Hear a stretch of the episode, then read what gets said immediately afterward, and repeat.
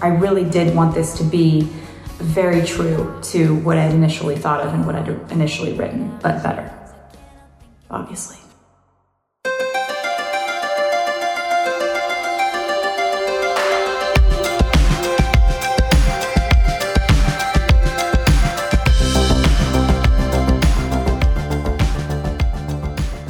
I denne uges udsendelse kigger vi på Taylor Swifts kamp mod hendes gamle pladeselskab. Vi kommer med anbefalinger fra danske Moak Caprice og walisiske Hybrid. Og så hylder vi svenske The Radio Departments andet album, Pet Grief, som i denne uge kunne fejre 15 års jubilæum. I den gode gamle fortælling om musikindustrien, hvor det var kunstneren, der skrev kontrakt med pladeselskabet, så var det alligevel i sidste ende altid pladeselskabet, der bestemte over kunstneren, og ikke mindst deres musik. Men i den seneste tid har vi set flere og flere kunstnere tage kampen op mod mastodonterne hos pladeselskaberne. Og hvorfor egentlig ikke? Er det da ikke kun færre af de kunstnere, der har lavet musikken, rent faktisk også ejer den? Du lytter til Noget ved musikken, en podcast om musik og ikke mindst kærligheden til den gode popmelodi. Mit navn er Kim Pedersen, og jeg lover jer, at her er det kun os, der ejer os, og der er ingen mastodonter, som står i vejen for, hvad vi siger, gør og mener om popmusik. Og jeg er også meget, meget glad for at igen kunne sige hej til dig, kære Andy Tennant, min gode popkammerat, tilbage fra din sygdom i sidste uge. Var det godt at se dig, min ven? Jamen altså, hvor er det vidunderligt at se dig. Og altså, jeg er simpelthen tilbage, fordi i sidste uge, der var jeg simpelthen... Jeg følte mig jo nær døden. Jeg følte mig nærmest som kongen i Braveheart, hvis du kan huske den film. Ja, det kan jeg faktisk. Det kan jeg tydeligt huske. Slutscenen, hvor han simpelthen ligger og lider op i sengen. Altså, han lyder jo som en proppet støvsuger, simpelthen. Altså, jeg havde det fuldstændig på samme måde, som jeg forestiller mig, at kongen har haft det i Braveheart. Ja, han ytrer vel også den der sætning, I want peace! Altså, var det også sådan, du havde det? Lidt fred og ro, måske.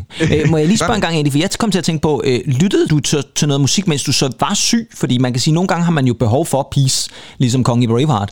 Så skal man helst ikke belastes af noget, sådan baggrundsstøj og så videre. Men nogle gange kan det også være meget rart, tænker jeg, at lytte til lidt god musik. Ja, lyttede jeg til musik? Jamen, det er jo fristende at sige, at jeg lyttede til soundtrack for Braveheart, som så vidt jeg husker faktisk, var det udmærket soundtrack. Det var et fremragende soundtrack. Ja, var det ikke? Jeg kan huske vores gode gamle ven, Lassen, han sad altid og spillede det på klaveret nede i spansklokalet. Ja, han var kæmpe fan, man. Lassen, han har altid været vanvittig vild med ridderfilm. og sådan de der storladende dramaer der. Ja, men det er også et smukt tema til Braveheart. Jeg vil sige, på et eller andet tidspunkt, det har jeg faktisk tænkt over, så skal vi lave noget ved musikken. Måske ikke ligefrem en special, men vi skal grave lidt ned i musiksoundtracks, fordi der findes jo fantastiske kompositioner inden for filmmusik, som jo i virkeligheden er lige så væsentligt at få snakket om, synes jeg, så meget af andet musik, vi snakker om. Så det synes jeg, at vi skal gøre. Men Andy, vi skal jo starte fuldstændig, som vi plejer, fordi ellers så går det også galt, og der er jo en ramme i det her program, trods alt. Yeah. Og vi starter jo altid med det famøse krydsforhør. Hvad har du lyttet til i den seneste uges tid, Andy? Altså, jeg, som jeg sagde, jeg kunne have lyttet til Braveheart, det gjorde jeg ikke, men jeg har det jo lidt ligesom Søren Pind nogle gange har det med musik. Ja. Ikke, jeg er stor opera-fan som sådan, men han har jo ytret det her med, at det gamle musik var sgu bare bedre. Ja. Til dels giver jeg mig ret i, altså nogle gange, jeg har det også med jo at skue lidt tilbage i de kunstnere, jeg hører, og jeg kan bare sige, at er vi på dansk grund, så må jeg jo altså sige, mine kære, gode venner, Moak Caprice, ja, for pokker, står jo som en af de mest fantastiske bands i Danmark. Gudskelov og tak, at de er tilbage efter mange års pause med nyt album. Men jeg er faktisk gået tilbage, ikke til glemmebogen, men tilbage i tiden og lyttet til deres fremragende debutalbum, Once Upon a Time in the North, som jo altså udkom i 2003, og jeg kan lige så tydeligt huske, at jeg faktisk hørte Moak Caprice første gang. Jeg stod på en tankstation i Næstved, hvor jeg arbejdede. Og kunne være med, at jeg ikke har stået og smurt håndværkere med stærk ost og vendet beefstalks osv. Men jeg står derinde, og så pludselig ud af højtalerne, der bragede der simpelthen det her fuldstændig magiske nummer, som ramte mig i mellemgulvet. Og jeg slap simpelthen kniven med kærkoven. Og beefstalken der. Og beefstalken, ja. Fordi ud af højtalerne bragede Moak Caprice og deres fantastiske nummer Artboy Meets Artgirl, som jo bare har de her elementer, som jeg elsker så meget. Altså det er sådan, i det her nummer, som vi skal høre et sample af lige om lidt, har de altså den her legesyge surf, og altså Britpoppen, der faktisk også bliver blandet ind lidt i den her surfmusik. Ja. En meget legesygt nummer, og så bare en knivskarp Michael Møller, som jo har begået, som han altid gør, en vanvittig god og morsom tekst. Ja, det er han er altid garant for tekster med noget indhold i hvert fald, kan man sige. Om det så er humoristisk, eller om det er alvor, eller så videre, så er den mand jo altså bare en lyrisk mester i at skrue en tekst sammen, vil jeg sige. Men lad os da lige lytte til noget Artboy, Meets Art Girl, så folk også lige kan blive ramt i mellemgulvet, eller i beefdoggen måske også.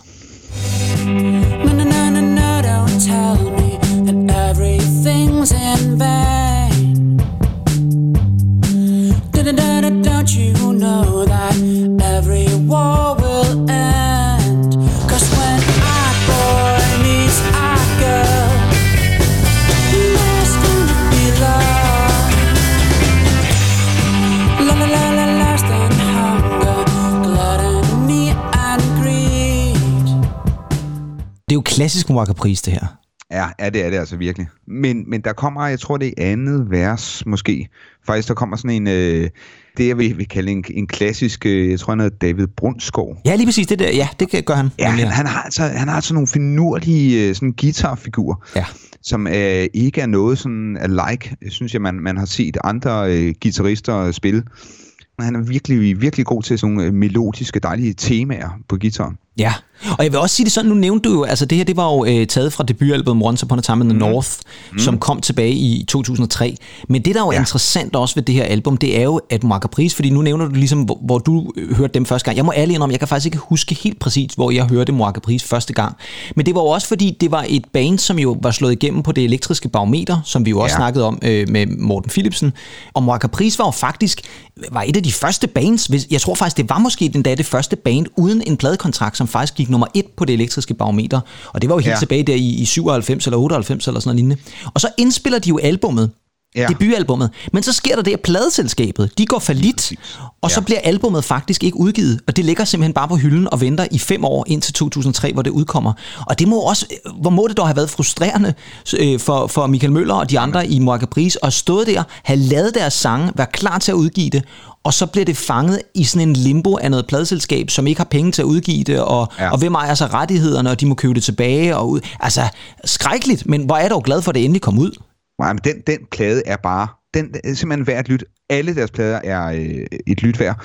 Men prøv lige at dyrke debuten der, så man lige får starten af Moak Caprice med. Det er kun anbefalelsesværdigt. Jeg synes også, at Moak Caprice er helt fantastiske. Det skal jo heller ikke være nogen hemmelighed, at vi er meget begejstrede for Michael Møller. Og vi vil heller ikke helt afvise, at det kunne være, at noget af vores begejstring, det vil dukke op i kommende programmer. Yeah. Men nok om det, fordi jeg har jo også lyttet til rigtig meget musik, og jeg var jo nødt til at lytte til endnu mere musik egentlig, for nu var du så også syg, så var jeg jo nødt til at blive ved med bare at lytte til god musik, og heldigvis er der jo masser at vælge imellem. Har det været Bjarne Liller, du har lyttet til, eller The Last Samurai soundtrack, eller hvor er vi henne? Ja, hvor er vi henne? Og det kunne lige så godt have været Bjarne Liller, som det kunne have været The Last Samurai, eller temaet til Braveheart, eller noget andet. Men det er et band, som jeg, hvad kan man sige, altid vender tilbage til i et eller andet omfang, og det er et sjovt band, som jeg tror ikke særlig mange kender faktisk, og så alligevel kender de måske alligevel noget af deres musik, uden at de er klar over det. Det er et walisisk elektronisk band, en duo er det faktisk i øjeblikket, og det er det band, der hedder Hybrid, og det er bestående lige i øjeblikket af et ægtepar, Mike og Charlotte Truman. Mike var med til at starte bandet i sin tid, helt tilbage i midt-90'erne, og det gjorde han sammen med en anden elektronisk musiker, der hed Chris Healings, og de to kørte så et samarbejde igennem rigtig mange år, udsendte flere forskellige albums. Deres første album udkom der i starten af 00'erne, lige omkring 2001, som hed Wide Angle, og det var et album, som jo på en eller anden måde genererede det, som er blevet deres signaturlyd, nemlig den her fostring af elektronisk musik, breakbeats, trip-hop, progressiv house, og så mixet med klassisk musik, altså de her kæmpe store strygerarrangementer, og sådan meget cinematisk lyd. Og den har de simpelthen udviklet over årene, og faktisk måske blevet mere og mere skarpe på. De har jo selvfølgelig også lavet soundtracks, og det er måske også der, hvor folk faktisk kender dem, hvis man har set især nogle af de der gode gamle Denzel Washington-film, der kom der sådan i starten, Man on Fire, og Deja Vu, og Domino, og så videre. Der har Hybrid været rigtig meget ind over soundtracket. De har også været med ind over soundtracket til et par af Fast and the Furious-filmene. Der har man måske også lyttet til dem. Så det er sådan nogle, der er gode til at lave det der. De har udgivet 5 albums igennem tiden, og det er jo ikke så meget, men de bruger også rigtig lang tid på at udvikle dem, og har altså selvfølgelig også lavet soundtracks. Og Chris Healings, som altså var det andet medlem her, han gik altså ud af bandet, og så blev han erstattet af Mike Trumans kæreste, som så blev kone, Charlotte. Og det er altså de to nu, som er the backbone, om man så må sige, af Hybrid. Og det seneste album, der kom fra dem, det var i 2018, og det hed Light of the Fearless, og der var der faktisk gået 8 år fra det foregående album. Så de har det altså med at bruge lidt tid på albumsene, men den her gang er der ikke gået lige så lang tid. Deres næste album, det har ikke fået en titel endnu, det kommer til sommer, juni eller juli, og de udsendte en single for et par uger siden, som var ligesom det første nummer, som ligesom skulle lede hen imod den nye tid, og det hedder Flashpoint, og der findes en rigtig, rigtig interessant musikvideo til, som er sådan, ligner nærmest en lille minifilm med nogle aliens, og jeg ved ikke hvad, så man kan godt mærke, at de stadigvæk bruger også det der filmiske, også i deres videoer. Og det er faktisk ikke det, jeg har tænkt mig at spille noget af, og det har jeg ikke, fordi at, selvom det er et godt nummer, det er meget klassisk Hybrid, så er der noget lidt sjovt ved den her musikvideo, for ligesom at vi lavede lidt et lille påskeæg med vores mix special, som vi udgav her i påsken, så er der faktisk også et påskeæg i den her musikvideo. Fordi kigger man musikvideoen godt igennem, så vil man på et tidspunkt bemærke på en eller anden skærm, at der er noget tekst, der står bagvendt. Og vender man så den tekst igen, altså spejlvender man den her spejlvendte tekst, så får man titlen på en hjemmeside. Og taster man så hjemmesiden, så kommer man ind til en speciel side, hvor man skal taste et password, så skal man tilbage igen til musikvideoen, og kigger man så på et tidspunkt er der et klip, hvor de er ude at køre en bil, og kigger man så på GPS'en, så dukker der på et tidspunkt nogle små tal op, taster man de tal ind på hjemmesiden, så kommer man ind og kan få eksklusiv adgang til et særligt specielt nummer, som du ikke kan få nogen andre steder, og det er det, jeg har tænkt mig at spille noget for. Det synes jeg bare er sådan en lidt ret finurlig måde at lægge gemt musik ind i musikvideoer og så videre. Det her, det er altså ikke noget, som folk finder, medmindre de virkelig er nørdede, vil jeg sige. Og jeg vil nærmest sige, det lyder nærmest som en gåde fra en af sovefilmene, jo ikke? Ja, lige præcis. Det er virkelig meget kompliceret. Og det sjove er, at det her, det er et nummer, som er en coverversion af et gammelt skotsk folkesang i virkeligheden, men som er blevet mest kendt som i sådan en soul-vokal-jazz R&B-track fra hende sangerinde, der hed Roberta Flack. Det var også hende, der lavede Killing Me Softly, og den er altså udgivet tilbage i 1972. Den har Hybrid altså så nu taget under en lidt kærlig Hybrid-behandling, og det er det nummer, der hedder The First Time Ever I Saw Your Face.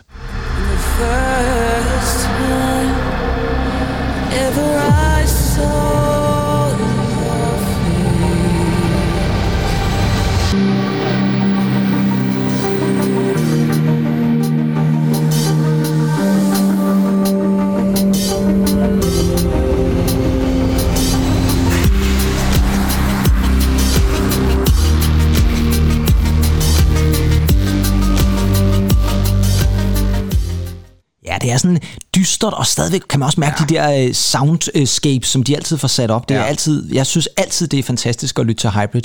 Man kan jo sige, det her, det var sådan meget elektronisk båret også i deres soundscapes-lyd der, men på de tidligere album, som du nogle gange har spillet for mig, der har de jo, lyder det som om, de har et symfoniorkester med, eller hvad, fordi...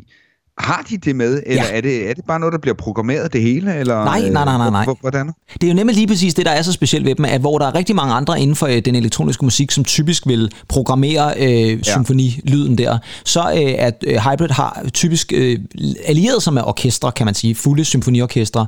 Prags symfoniorkester har de brugt ret flittigt, vil jeg sige. Så det er altid et fuldt symfoniorkester i de meget storladende numre.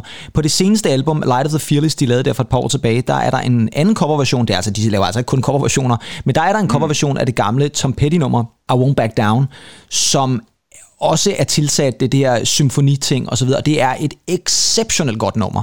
Det er det jo forvejen af Tom Petty, men i Hybrids version bliver den bare noget helt andet, og virkelig, virkelig interessant. Så jeg glæder mig enormt meget til at høre, hvad de finder på til sommer, når deres album udkommer. Og så synes jeg da lige, man skal gå ind og tjekke deres musikvideo ud. Det kan jo være, at man kan knække koden, ligesom jeg gjorde, så man også kan få adgang til de her numre, som altså ikke bliver udgivet på noget som helst tidspunkt, på nogen anden måde. Man skal altså selv gøre arbejdet, om man så må sige, for at få fat i det. Det er også en anden måde ligesom at få folk til at lytte til ens musik, det er ved at give dem nogle små opgaver, så de selv skal på jagt. Nu nævnte du altså også det med Fast and the Furious. Jeg synes også, der er enormt, i hvert fald når de sådan rigtig kommer op i tempo, Jamen altså sådan en biltur over Storebæltsbroen i nattetimerne over deres musik, ikke? Helt altså, klart, ja. Altså sidder ind den her store, du skal ikke sidde en lille Hyundai nej, for fanden 10, eller hvad fanden det hedder, en Porsche 911 eller sådan noget, og så bare, og så til Hybrids musik. Ja, det hænger rigtig godt sammen, og jeg vil også sige, nu nævnte jeg de der Denzel Washington-film, og der er i den film, der hedder Deja Vu, der er nemlig lige præcis sådan en biljagt, hvor det faktisk er Hybrid, der kører i baggrunden, og det passer bare super, super fedt. Så tjek dem lige ud, hvis ikke I allerede har kendskab til dem. Det er i hvert fald nogle, jeg kan lægge godt ord ind for. Og så skal vi sende den videre til noget, som jo har ophobet sig, især på grund af din sygdom, Andy, især på grund af din... Jeg tror, jeg læser tysk, jo. Ja, det er jo det, du skal. Vi skal i hvert fald i gang med nogle nyheder. Noget ved musikken præsenterer nyheder fra musikkens verden.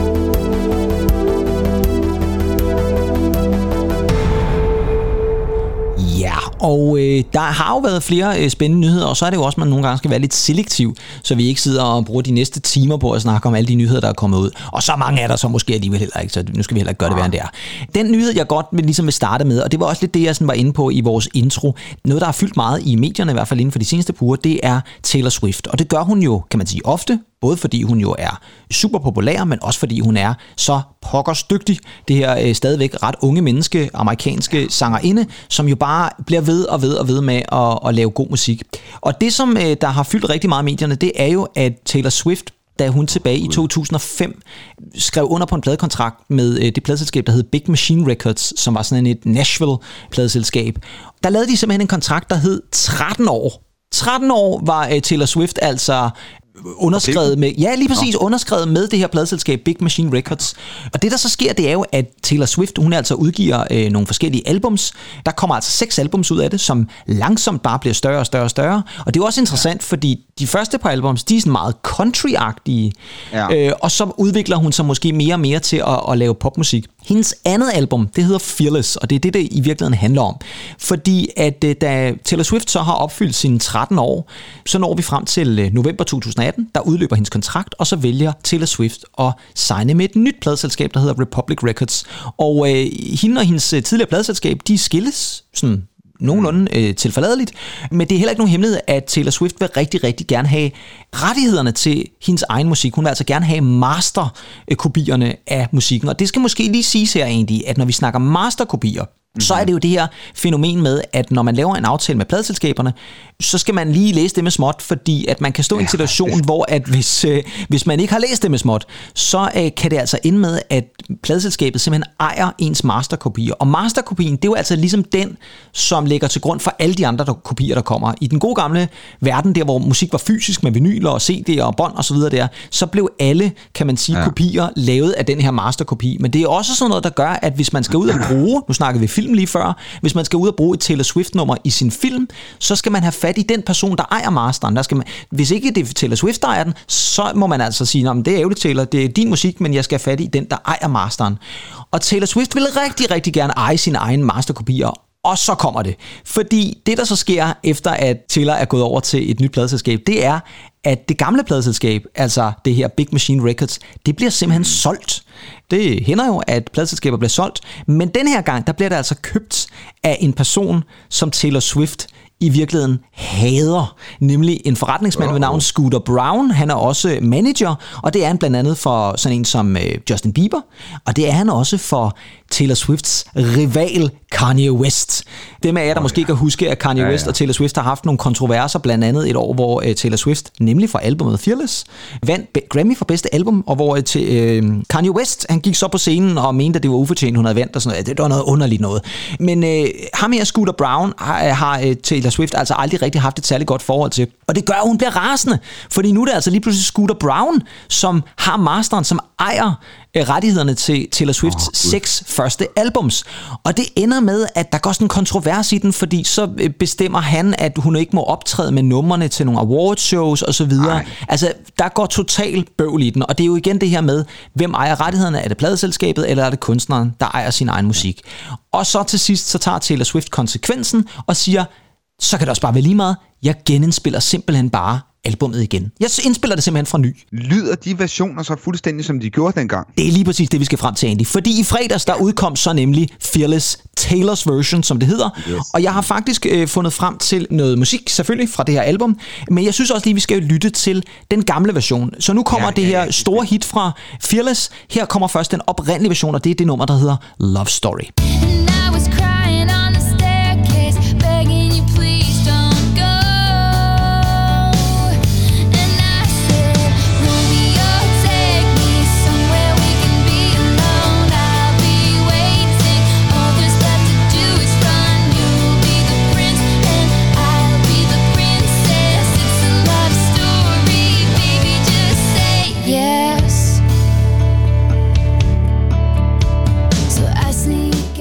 Ja, og det var altså Taylor Swift anno dengang, hvor Fearless udkom. Hun er altså kun 18 år her, og det er altså det nummer, der hed Love Story, som var et ret stort hit, vil jeg sige. Og nu har hun altså så været inde og genindspille hele albummet, og det, jeg synes, man skal lægge mærke til, det er, at for det første, hvor fantastisk tæt på det lyder på den oprindelige version, og så alligevel er der de der små forskelle, som bare gør, at nummeret bare bliver en lille bit smule bedre, synes jeg.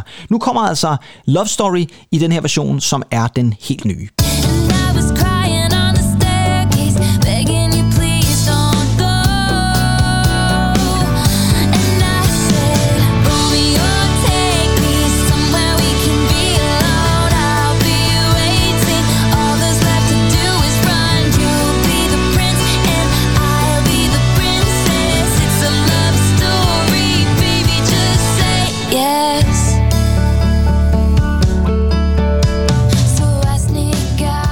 Ja, og det kan til det utrænede øre kunne det umiddelbart lyde, som om der er ingen ændringer, men det er der altså. Der er for eksempel en lille guitar riff, der kører under omkvædet, som ikke er i den oprindelige version, og til sidst er der altså lige lagt lidt mere banjo på os, som jeg også synes klæder nummeret.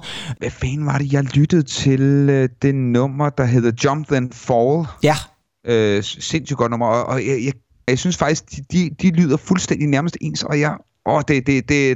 Der synes jeg, den godt nok var svær. Men jeg kunne godt høre, der var især i Love Story her en forskel. Spændende, og alligevel tragisk, at man ikke får læst det med småt. Det var jo det, der gjorde, at Egon Olsen i sin tid jo måtte slås ned endnu en gang af bøffen i en Olsen-banden-film, fordi han ikke havde læst det med småt. Lige præcis, ja. Og det siger bare endnu en gang, at det er altså vigtigt. Jeg kan også huske, der var den der mærkelige kontrovers tilbage i 80'erne, hvor Michael Jackson lige pludselig købte hele Beatles sangarkiv. Det vil sige, at man skulle ringe til Michael Jackson, hvis man ville udgive Beatles-musik. Man skulle ikke ringe til Paul McCartney. Altså, det var jo også noget mærkeligt noget, og det var også det, der faktisk ødelagde venskabet mellem McCartney og Jackson i sin tid. Der er en fantastisk interview med Paul McCartney i Letterman, hvor han netop forklarer den der. Ja. Hvor han snakker om, at Michael Jackson, han skulle consider going into publishing. Well, maybe I should buy your stuff. Ja, lige præcis. Og så gjorde han det faktisk. Og så gjorde han det, og det er så mærkeligt. Og mig bekendt, så nåede Michael Jackson kun at lave ét nummer af Beatles, og det var Come Together. Og det var så ligesom det, ikke? Altså, så han brugte det jo ikke rigtigt til noget. Så har vi en anden nyhed, og det er en nyhed, som virkelig, jeg hele tiden var enig med mig selv om, at den skulle vi selvfølgelig bringe. Det er nemlig nu ikke meget mere end lidt over en uge siden, at der var et nummer, som røg op, og havde allerede rekorden, men der nåede det op på 260 uger i top 100 på den engelske singlehitliste. Og det svarer til 5 år. Og hvilket nummer er det så, der er tale om? Det er The Killers og Mr. Brightside. Ja, og det, der er lidt interessant ved det nummer, det er jo, at det er et nummer, som jo virkelig er vokset med årene. Det blev jo skrevet helt tilbage i 2002, tror jeg det var, og så er det altså bare blevet større og større. Det er lidt sjovt, at da det udkom i 2004, der peakede det på charten som nummer 10. Det er stadigvæk den højeste placering, den nogensinde har haft på den engelske singlehitliste. Altså kun nummer 10 i gåseøjen, og alligevel har den rekorden. 5 år, det er immer væk mange år. Og jeg kunne faktisk godt tænke mig, at vi lige går igennem historien omkring Mr. Brightside, selvfølgelig i form af lyd. Så jeg har fundet nogle små lydsamples, så man ligesom kan høre, hvordan nummeret også udviklede sig. Det her, det er altså den oprindelige demo af Mr. Brightside.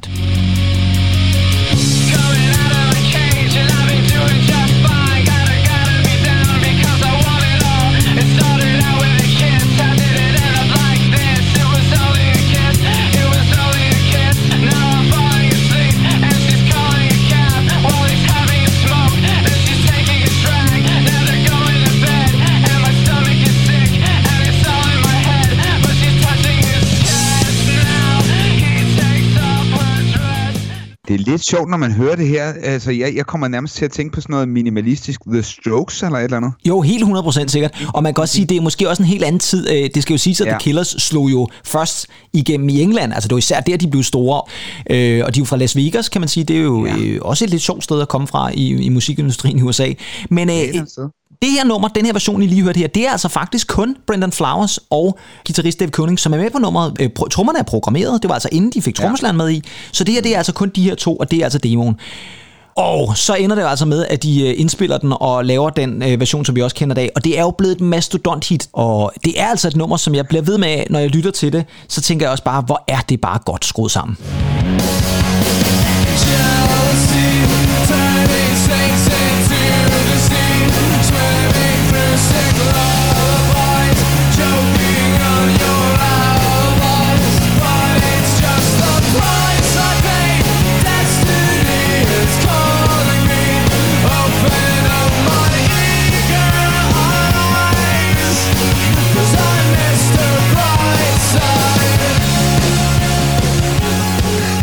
Ja, men det er fantastisk. Eager eyes. Ja, og det er lige præcis det, som du sagde der, fordi det synes jeg også er interessant, at på det første nummer, hvor det er sådan lidt indadvendt, det er punket, det er sådan lidt, det er støjende og så videre, det er lidt støjrocket. Så det her, der har han lige pludselig røget over i sådan lidt mere britisk accent, og han lyder lidt mere som nogle af heltene fra Smiths og New Order, og man kan godt høre, at han lige pludselig har fået den her britiske lyd lige pludselig ind på hans vokal også. Man kan jo bare også tydeligt høre, at de har bevæget sig væk fra Las Vegas' enarmede 20-knægte, og så ind på den store scene. Helt sikkert. I det her nummer. De har virkelig fået en lækker, dyr producer ind, som ikke gør det overproduceret, slet ikke. Den har stadig den her kantede støjrock, men det er alligevel pumpende, det pulserende, storladens. Samtidig med det også ikke sådan helt mainstream, og alligevel lidt mainstream. Det sådan rummer rigtig mange facetter. Fuldstændig, ja. Og man kan sige, nu nævnte vi det der med, at her, der har de ligesom på deres første album, Hot Fuzz-albummet, som kom der i 2004, der har de jo omfavnet ligesom den britiske musik, og det er altså ikke ensbetydende med, at de afviser den amerikanske. Man må sige, at på mange af deres efterfølgende albums, der har de jo især fået den her klassiske Bruce Springsteen-lyd ind over det. Og man skal også huske jo, at på nogle af de kommende albums, der fik de jo Stuart Price ind over. Og når nu vi har sagt Stuart Price, og når nu vi har sagt Mr. Brightside, så er jeg jo også nødt til at gøre sådan her egentlig. Fordi, hold. Ja, fordi det her, som lige kører i baggrunden lige nu, det er også Mr. Brightside. Men det er i et remix, og hvis du spurgte mig, hvad er det bedste remix, der nogensinde er lavet? Ja. Så er det lige før, jeg vil sige, at det her kunne godt være en kandidat. Det er Stuart Price. På det her tidspunkt bruger han sit pseudonym, Jacques Lu Cont, og han bruger det så i øvrigt også med sådan lidt David Bowie-reference, for det hedder officielt Jacques Lu Conts Thin White Duke remix. Ja, det er godt. Og det er altså et fantastisk remix. Det her, det var introen, men jeg synes altså også lige, skal have lov til at høre lidt inde i nummeret, når det først for alvor sådan virkelig får fat.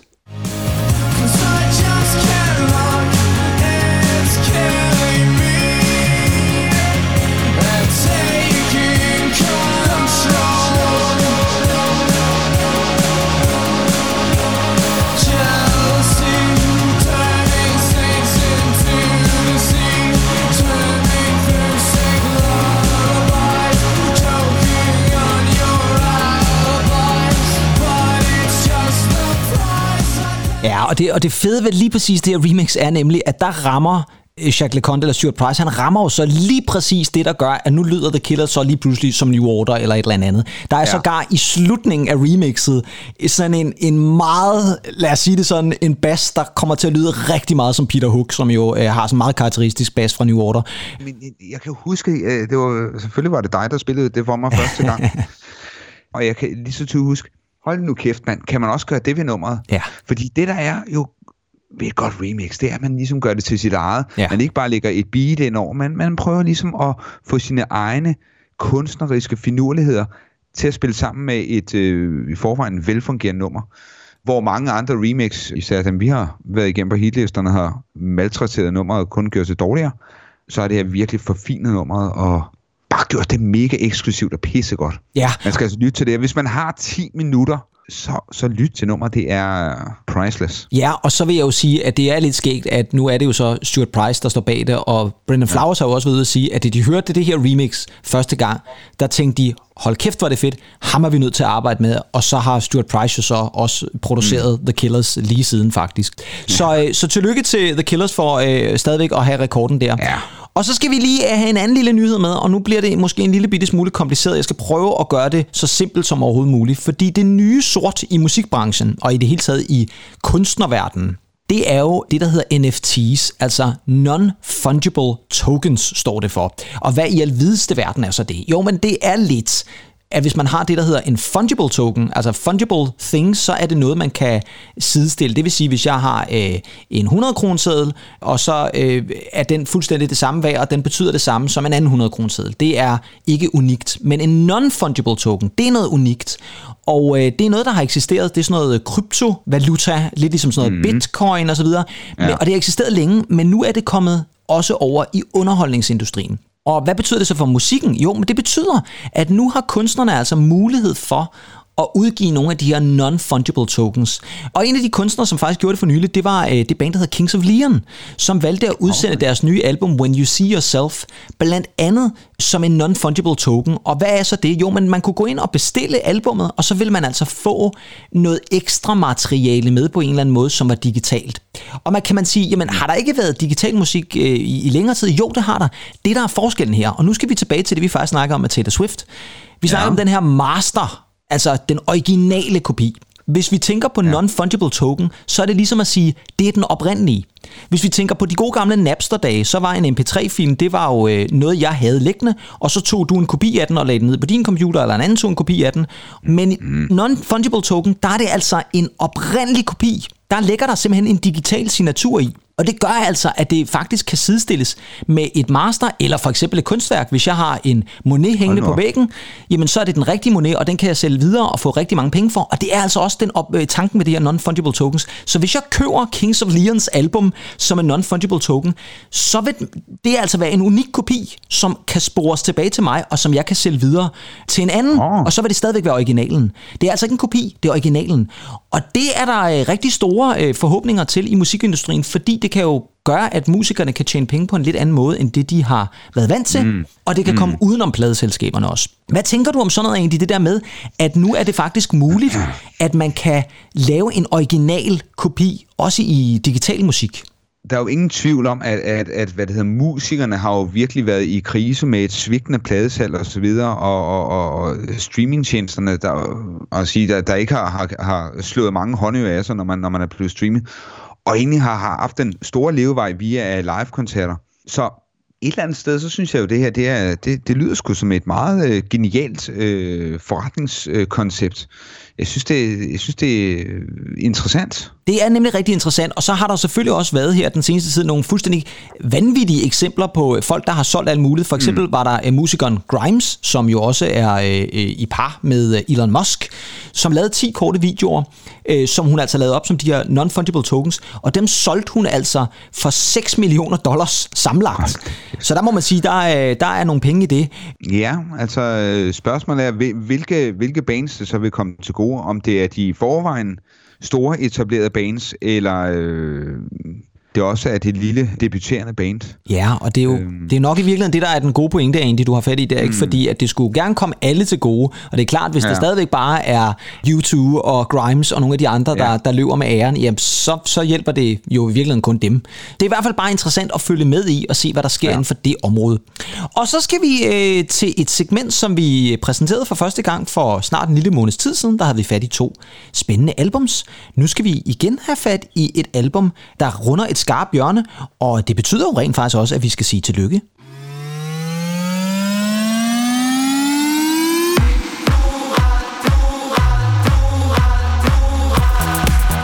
Noget ved musikken præsenterer jubilæum. Tillykke. Ja, fordi det er nemlig blevet tid til at sige tillykke til et album, som fylder 15 år. Og det gjorde det den 12. april. Og det vil altså sige, 12. april 2006, der udkom albumet Pet Grief med det svenske band The Radio Department. Og egentlig, hvem i alvideste verden er The Radio Department?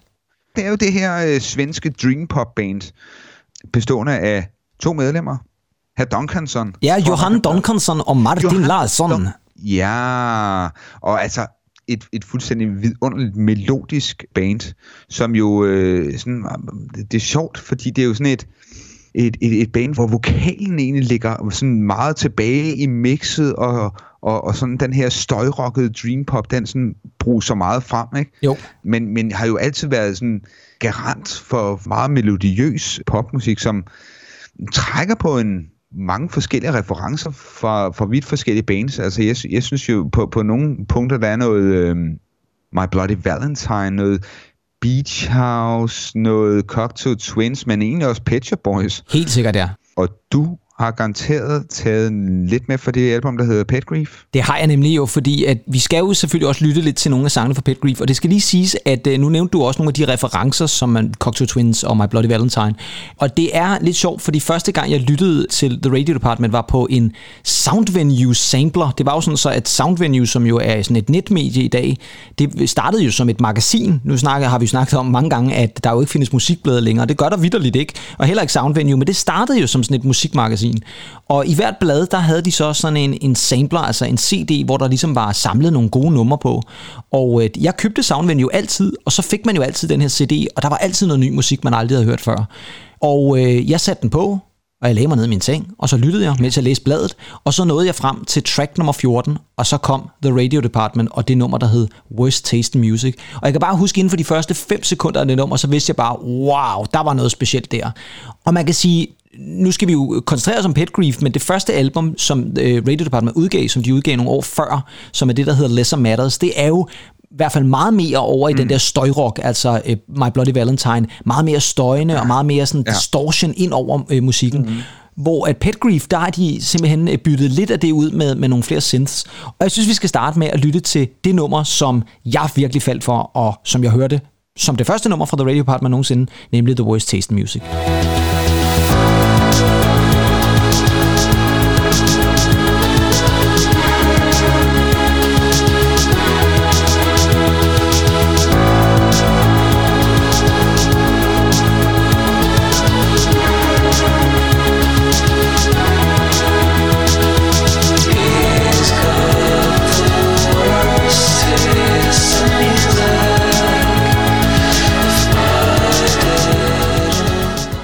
Altså ikke noget som sådan en svensker, der synger engelsk. Altså, der er et andet signifikant klang over det. Er det ikke rigtigt? Jo, helt sikkert. Og så vil jeg sige, at Johan Duncanson har bare en meget, meget karakteristisk vokal.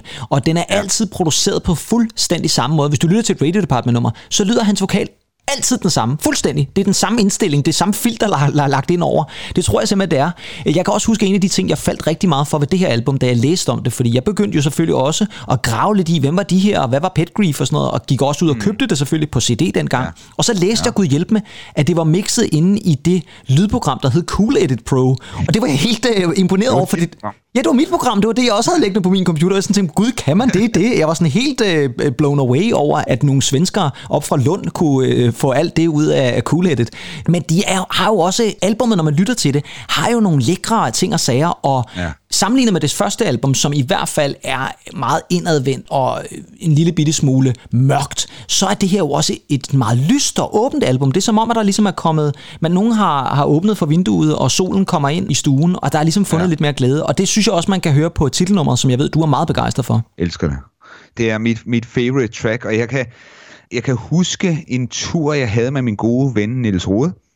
2007, vi var i USA, hovedsageligt Vestkysten, vi bevægede os på. Ja. Kører ned af Highway 1, og så bragede det her nummer bare ud af højtalerne, som jeg havde på vores playlist, og det er bare sådan et sindssygt godt kørenummer, og vidunderlig melodi igen, altså, og rørende, og opløftende, og alt muligt. Pet Grief.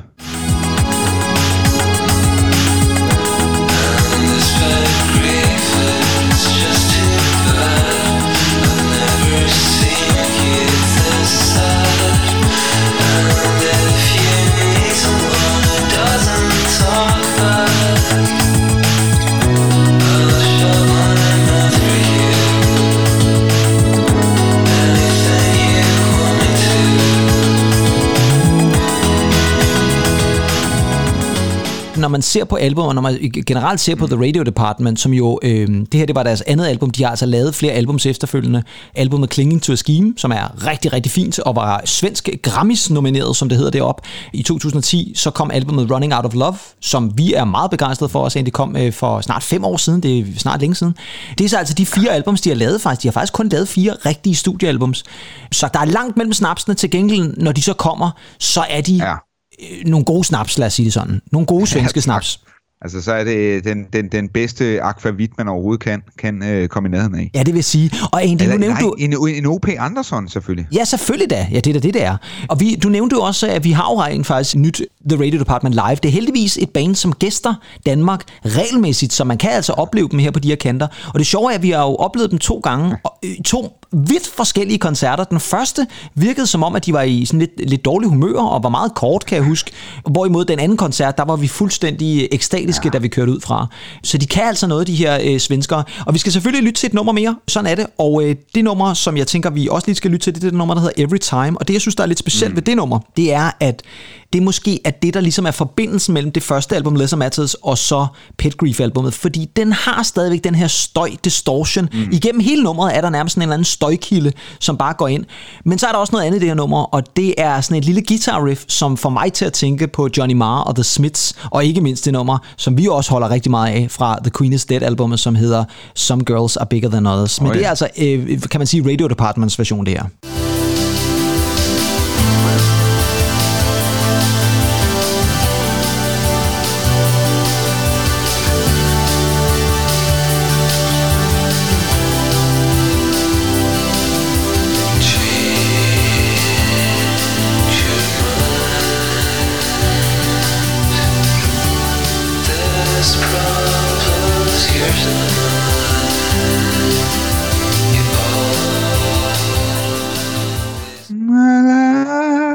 Jeg elsker det simpelthen så meget, det nummer. Det er fantastisk. Og det er lidt sjovt, som du også nævnte tidligere egentlig, at det er lidt som om, at numrene sådan er mixet på meget forskellige vis. I det her nummer for eksempel, der ligger vokalen voldsomt begravet inde i nummeret, og det er næsten svært at høre, hvad det er, han synger, fordi der er det her støj indover, og andre numre, der er den ligesom lidt mere fremtrædende. I nogle numre, der er det ligesom den her drummaskine, som ligger meget højt lige pludselig i nummeret, og andre numre er det synthen, der ligger. Men på en eller anden måde, så fungerer det bare. Altså, det har stadigvæk sådan en god klang, hele albummet. Så tillykke til The Radio Department og deres 15 år med Pet Grief. Og så skal vi selvfølgelig til et rigtig, rigtig fast segment, som jo selvfølgelig vi ikke kan være foruden. Hitlister fra fortiden. Ja, og mens Andy han rømmer sig godt og grundigt i baggrunden, så kan vi jo sige, at vi selvfølgelig er nået over til vores faste hitlistesegment. Og den her gang, der er vi over i 1988, og det er unægtelig mange år tilbage. Det er altså 33 år tilbage i tiden, vi skal nu. Og jeg vil da sige, at det var et år, som jeg holdt meget af, fordi selvom jeg ikke var så gammel, jeg var faktisk igen, vi har snakket om det før, jeg var ikke mere end 6 år gammel på det tidspunkt, så var der bare et eller andet ved den musik, der kom lige der i 87-88, som jeg knuselskede. Og når jeg sådan bladrer ned over hitlisten der, og det er fra den 17. april 1988, der er der bare mange gode numre. Altså, der er numre, som jeg virkelig kan huske, jeg sad og så på tv. Men vi skal altså ud og have fat i mange forskellige musikgenre. Og på 5. pladsen, der finder vi en sang, som er gået op fra nummer 11 ugen før. Og det er en sangerinde, som må man sige efterfølgende, altså efter hun lavede det her nummer, der blev hun måske mere kendt for at lave en lidt anden genre musik. Men det her, det var lyden af 80'erne, og det er i øvrigt et gammelt Bruce Springsteen-nummer, hun har taget fat i. Og det er hende, der hedder Natalie Cole, og nummeret Pink Cadillac.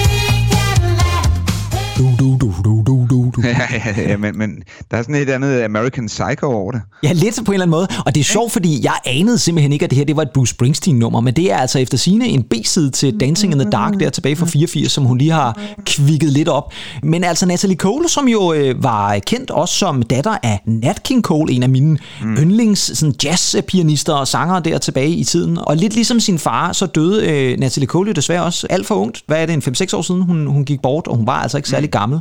Men hun fik jo sit kæmpestore succes med også at lave det album, hvor hun jo tog fat i numre, som hendes far havde sunget. Blandt andet lavede de jo en duet, efter altså han var død, hvor de jo digitalt mixede hendes vokal med hans vokal. Jeg kan huske, det var der meget snak om dengang, og det var det der Unforgettable, og i øvrigt et smuk nummer, den version. Både hans version, men også den version, hvor han synger sammen med sin datter.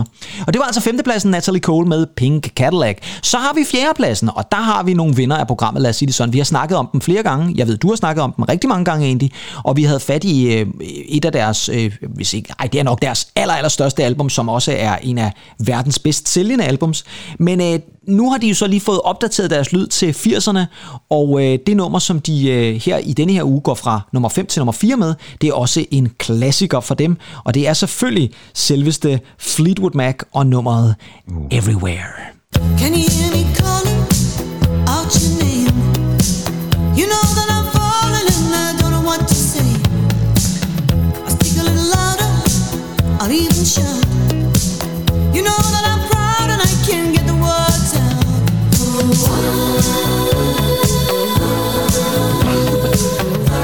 I wanna be with you everywhere.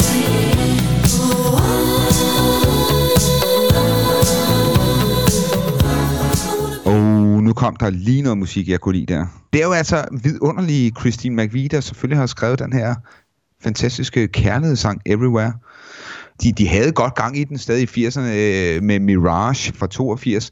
Men altså her med Tango and Night, der kom de sådan virkelig op i vælten igen, ikke? Lindsey Buckingham producerede album. Ja, og det her, det var jo faktisk, det var ret vildt, det her, det var fjerde singlen fra albummet, og det var altså også et stort hit, altså gik helt op som nummer 4 på den engelske singlehitliste. Det er altså imponerende for et band, som på det her tidspunkt altså har været i musikbranchen i så mange år, og i 80'erne, der var det altså sådan, så nogle af de der gamle kunstnere, dem havde man altså ikke tid til længere, dem gad man altså ikke, men Fleetwood Mac blev der altså gjort plads til, også med det her nummer. Jeg kan jo huske, at der var en ret uhyggelig musikvideo, hvor det sådan er sådan et, tilbage i, jeg tror det er sådan, nærmest en fransk revolution med nogen, der laver sådan en duel med nogle pistoler, jeg var lidt skræmt af den video, kan jeg huske, fordi jeg synes, det var lidt farligt, det der med, at de skulle stå og skyde på hinanden.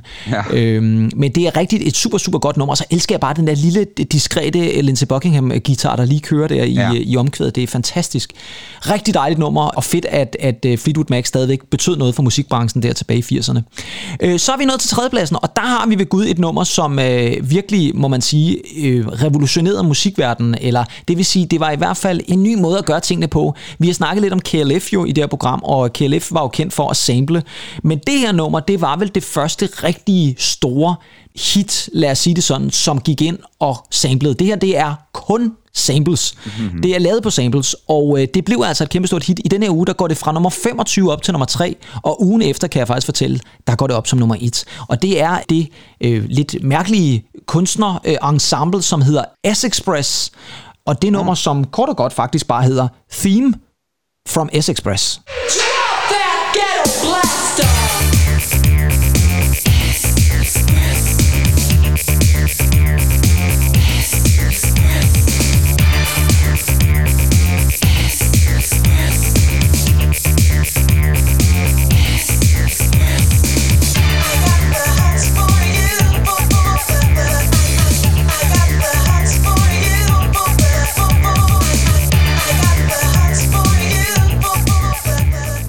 Ja, så kan man godt mærke, at vi er ved at være fremme der i 88, Summer of Love og Manchester og housemusik og acid house og alle de der ting og sager. Det her, det var altså S-Express og Theme from S-Express, og det er sådan en sjov en, fordi det er virkelig en discjockey/producer Mark Moore, som får den idé, at han vil tage en masse forskellige samples og så bare smide dem sammen, og det bliver der altså det her kæmpe hit ud af, og det er altså et gigantisk hit der i 88, og er altså også med til at gøre, at der er andre, der hopper med på den der samplebølge, og generelt også housebølgen. Kan du huske det her nummer egentlig? Overhovedet ikke, og altså jeg må jo bare sige, som jeg også har nævnt før, 80'erne er jo ikke lige mit årti på den måde, og ikke lige min kop te, det nummer her. Nej, og det er jo sjovt, fordi jeg synes jo faktisk, der er noget vildt fascinerende ved, at man tog det der med at sige, vi tager hi-hatten fra det nummer, vi tager drumbeatet fra det nummer, vi tager vokalen fra det nummer, vi tager gitaren fra det nummer, og så smider vi det i en stor mix. Og det sjove er også, at hvis man lyttede til rigtig meget af det housemusik, der udkom på den her tid, så kan man faktisk genkende samples i rigtig mange af numrene. Altså det er simpelthen de samme samples, der bliver brugt. Så det er sådan et nummer, som på en eller anden måde, jeg har altid været ekstremt fascineret af det her nummer, og kan sagtens huske det fra dengang også, fordi jeg synes, det var så mærkeligt dengang, og det var en underlig video med Neil Armstrong på månen, der hoppede rundt og en masse farver og sådan noget. Det var meget psykedelisk. Jeg er ikke sikker på at forstå det, og det er jeg stadigvæk ikke helt sikker på, at jeg gør, men et eller andet sted, så kan jeg sgu ikke lade være med at være sådan meget fascineret af det. På andenpladsen, der finder vi så til gengæld et noget mere jordnært popnummer, lad os sige det sådan. Også et kæmpe, kæmpe stort hit, som også går frem af listen fra nummer 3 til nummer 2. Det er den højeste placering, nummeret opnår. Den når altså ikke som nummer 1. Der er nogle andre, der ligger i vejen deroppe. Og det er altså en duo, som oprindeligt udgav det her nummer i 87. Der blev det ikke et særligt stort hit. Oprindeligt skulle det være skrevet, sådan som jeg husker det, til Rod Stewart. Så kan man jo sidde og tænke på det, når man lige lytter til samplet lige om lidt, om han kunne have sunget det. Så genudgav de det der i starten af 88, og der blev det altså et kæmpe hit. Og det er Climie Fisher og Love Changes.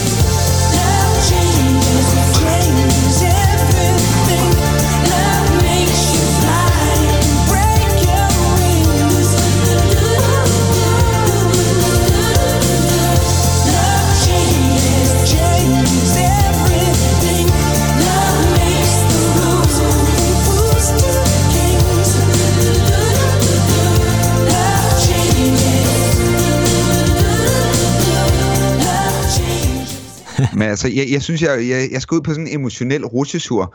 Det her, der fanger du mig igen. Ja. Og der fanger hitlisten mig igen. En dejlig melodi. Og noget, man kan følge. Jeg kan følge det her nummer, og jeg har minder forbundet med det her nummer faktisk også. Ikke lige for dengang. Ikke fra 88.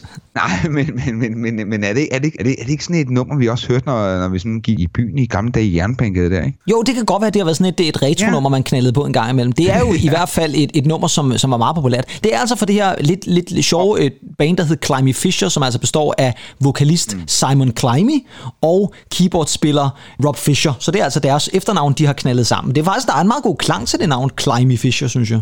Ja, det var også lidt sådan en fiskerestaurant i San Francisco eller et eller andet. Det kunne det godt være sådan en, der serverer en god lobster eller sådan noget, ja. Ja, det kunne det faktisk godt. Ja, om ikke andet i hvert fald, så var det et kæmpe, kæmpe stort hit, og jeg kan i hvert fald også huske, når vi jo snakkede meget om musikblade, det var sådan et band, som faktisk var på forsiden af rigtig mange musikblade. Tyske Bravo dyrkede Climie Fisher rigtig meget, men den var så også et kæmpe hit i Tyskland, så det giver jo meget god mening.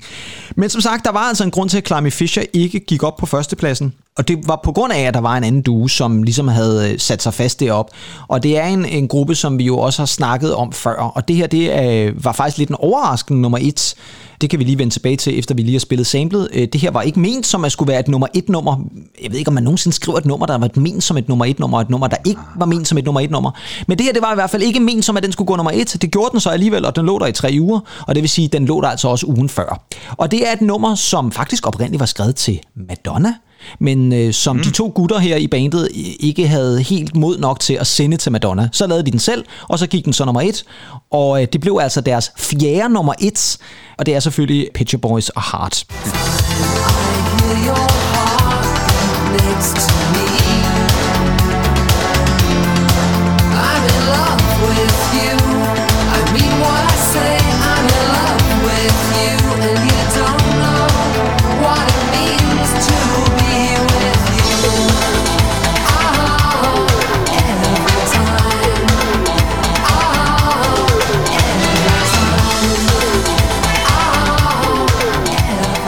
Hey, du er jo Pet Shop Boys kondensør. Jeg elsker det her nummer. Ja, det er også fremragende. Og det er ikke, fordi jeg vil smire dig her på sådan en højhellig fredag her. Men det keyboard, der siger... Er det et sample, eller hvad fanden har vi gang i? Jeg kan ikke huske præcis, hvad det er, men det er et sample, og det er et sample af blandt andet Neil Tennant, altså forsangerens stemme, mixet med, som jeg husker det, Pavarotti og noget andet, som de så simpelthen har lagt ned på den her synth, og så spiller de det simpelthen lidt. Så det er igen meget, meget mærkeligt og kompliceret. Det sjove er jo, Neil Tennant udtalte jo i forbindelse med det her nummer, det var måske også derfor det her overraskelseselement med, at den gik nummer 1. Det her, det var jo bare et simpelt popnummer. Det var jo bare fuldstændig lige ud af landvejen, bum, bum, bum. Der skulle ikke så meget af det, og alligevel gik nummer 1. Jeg har så altid haft lidt mistanke om, at en af grundene til, at Heart med Pet Shop Boys også gik nummer 1, det var på grund af musikvideoen, som vitterligt er en slags nutidig fortælling af Nosferatu, den gamle gyser-vampyrfilm tilbage fra 1920'erne, tror jeg det er, med A.F. Murnau. Og det er en ret fed musikvideo, vil jeg faktisk sige. Hvis man vil se en ret sjov 80'er musikvideo, så skal man gå ind og se den. Og det er altså både Neil Tennant, der bliver gift, og Chris Lowe, der er chauffør, og så selveste Ian McKellen, der render rundt som Nosferatu. Ret fed musikvideo, vil jeg faktisk sige. Og jeg var fuldstændig besat af den musikvideo dengang, og synes, den var fremragende. Og det tror jeg altså ikke, jeg var den eneste, der synes. Så jeg har altså haft lidt en mistanke om, at det måske var derfor, at nummeret klarede sig så godt, at musikvideoen var meget speciel. I øvrigt er du egentlig meget sjovt, at jeg faktisk deler efternavn med forsanger Neil Tennant. Ja. Har du nogensinde tænkt på det? Ja, det kunne da være, at det måske var faldet mig ind på et eller andet tidspunkt, at Andy Tennant og Neil Tennant måske kunne være relateret på en eller anden måde. Det kunne da godt være, at du var sådan den ukendte danske søn af Neil Tennant. Det kunne faktisk være, hvis vi kigger på musikvideoen. Han bliver jo trods alt gift i musikvideoen. Måske er du rent faktisk søn af Ian McKellen. Det kunne da også være spændende. Ja, det kan sgu være det. Om ikke andet et eller andet sted, så må det være meget fedt. Altså, jeg ved godt, din søn er meget glad for Darth Vader, men det kunne da også være meget fedt at sige, at du var søn af Gandalf.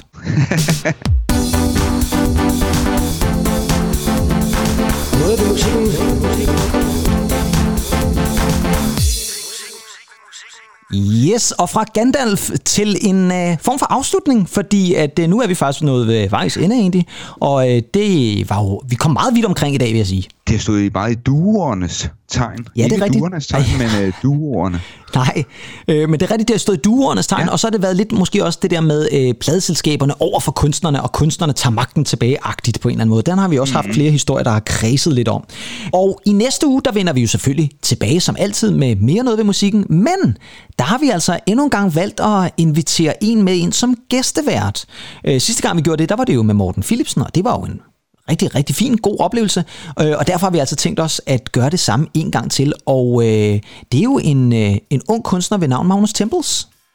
Ja, og Magnus Tempels, ham stiftede vi jo første gang bekendtskab med under en Moak Caprice-koncert, deres genfødselskoncert, hvor Magnus Tempels, han simpelthen opvarmede for Moak Caprice inde på Hotel Cecil. Ja, det var den nemlig, ja. Altså vi var sgu blown away. Ja, det må jeg sige. Der stod vi og kiggede på den og tænkte, hvad i alvideste verden er det? Fordi det lød da fremragende. Det var altså bare Magnus, der stod op på scenen alene med sådan nogle synths og så videre og gav den gas. Og det er jo lidt sjovt, for det er jo lidt en bookend til vores start, hvor vi snakker Moak Caprice. Nu kan man sige, så slutter vi ligesom hele cirklen af. Men ham får vi altså simpelthen besøg af i næste program, og det glæder vi os vildt meget til. Han skal selvfølgelig udsættes for Blå Bog, og vi skal spørge ham om hans karriere, og vi skal forhåbentlig også nørde lidt musik med ham. Ja, ved sangskrivende, alt det der, det bliver super, super godt. Og så vil jeg også bare sige, det var dejligt at have dig med tilbage igen egentlig. Det var lidt ensomt sidste gang.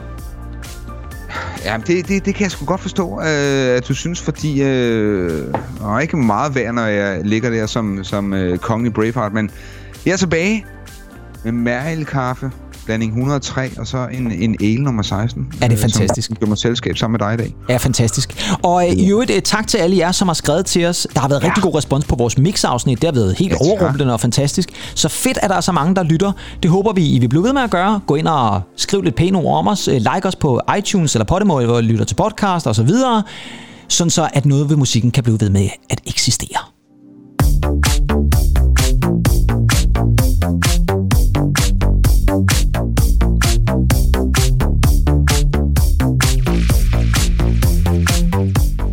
Og så er der jo egentlig bare tilbage, hedder det, for mig at sige, at jeg hedder Kim Pedersen.